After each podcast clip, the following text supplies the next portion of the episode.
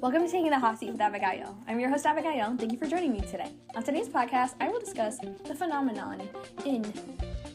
Did I say the? I meant uh. Fine. My bad. A phenomenon in the music industry. We see so often women change their appearance and aesthetic as they enter a new era in their music. So let's take a dive in specific eras for the fun of it.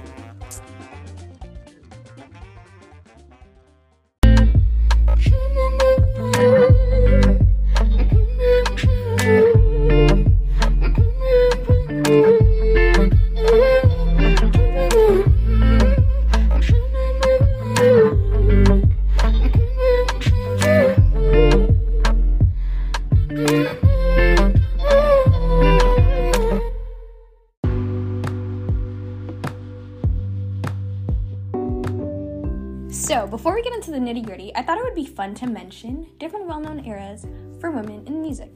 So, era, Ariana, Ariana Grande had a sweetener era.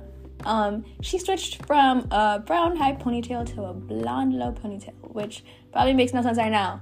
But just so you know, right now I'm just saying different eras, but I'll get into the relevance of these eras a little bit later. Next up, Lady Gaga. She went for a softer aesthetic during her Joanne era. Then we got Beyoncé, who did the absolute opposite when it came to her Lemonade era. She went for a more, not soft, I don't know what the word is. I want to say like hardcore, not hardcore.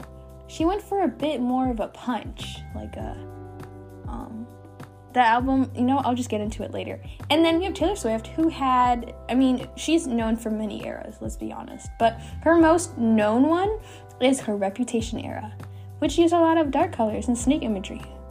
And that will make more sense a little later, so just stay tuned.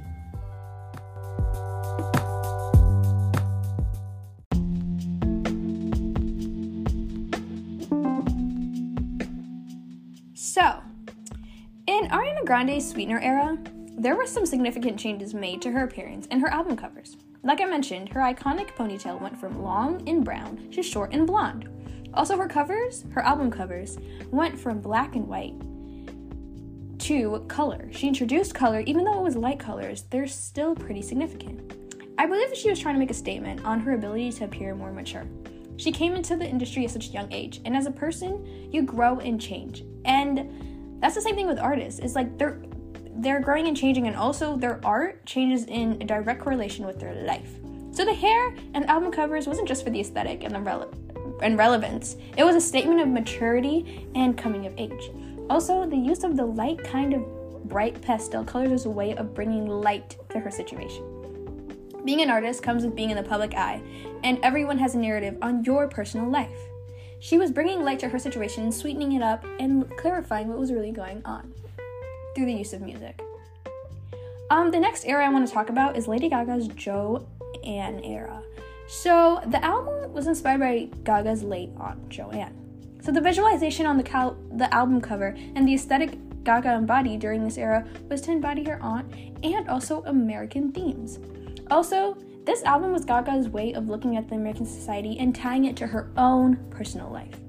Gaga embodied freedom, an American theme, not just in her aesthetic, but in her stylistic choices. Um, she dabbled in some country and eighties rock. Those are... Um, Those are musical genres that are very much uh, tied to the U S. eighties rock also is tied to Britain, but um, these are genres that Gaga is not generally associated with, and she showcased another side of her artistry as well. Um, also, an era that I find very, very interesting is Beyoncé's Lemonade era. One of the most iconic aspects of this era is the lemonade braids Beyoncé wore on the album cover. This is symbolic since a lot of the themes and the storylines in Lemonade have to do with the Black experience. A vital part of the Black experience is tied with our hair. Another cool thing about this era is that the album came with a visual album. Um, and I think that's really, really cool, and I'll get back into that later. But I want to, before I talk about the visual album, I just wanted to talk about the fact that Beyoncé used a lot of harsh tones to represent her anger, grief, fear, reconciliation, and reintegration.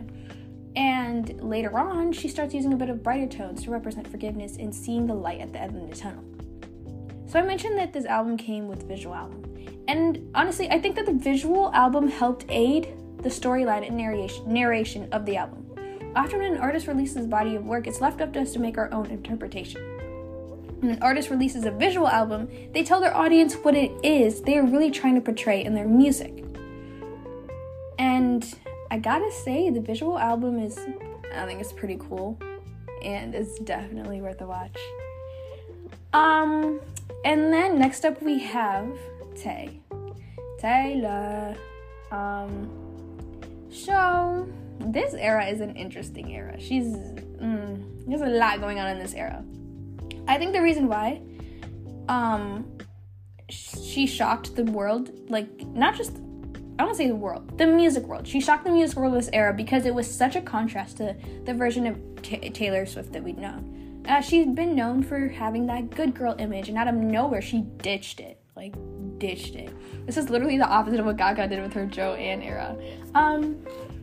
Taylor embodied a version of herself that the media had created in um, her Reputation era. And additionally, um, there's another theme that was in the Reputation era, which is snakes. And honestly, like, some people may see it as like, oh, she's trying to make a certain statement. No, here's why the snakes came in. There's a backstory. And I'm only going to give a one-liner summary. Not really a one-liner, but like very few. I'm not even giving a summary. If you really want to know what the story is, you can search that up on your own. It starts with Kanye and Kim versus Taylor, a breakup Taylor went through, and um, a feud with Katy Perry. And all this was circulating the media at the same time. And then Taylor's social media was spammed with snake emojis, which prompted Taylor to delete all of her social media posts. So, in her Reputation era, she reclaimed the snake and used it a lot in her imagery, videos, and tour sets. And I think that was her saying, y'all thought you could bring me down, but I'm back, and I'm better, and I am energized. So yeah.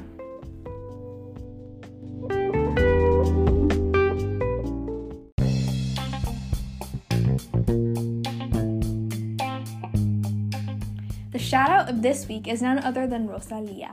Rosalía is a two-time Grammy Award and twelve-time Latin Grammy Award winner. In total, she has fourteen Grammys. Um, she's explored a fusion of flamenco and other music styles of Spain with her phenomenal vocal ability. Um, not only is she a singer, she's also heavily involved in the songwriting process, and she records and executive produces her stuff. She studied musicology at Catalonia College of Music and graduated with honors.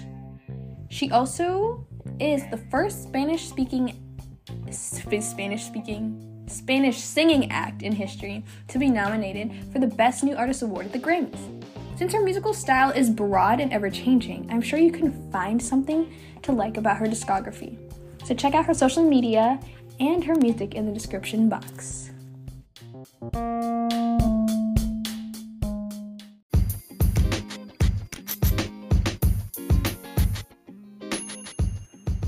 That's a wrap on Taking the Hot Seat with Abigail. I'm your host, Abigail. Stay tuned for more conversations with me.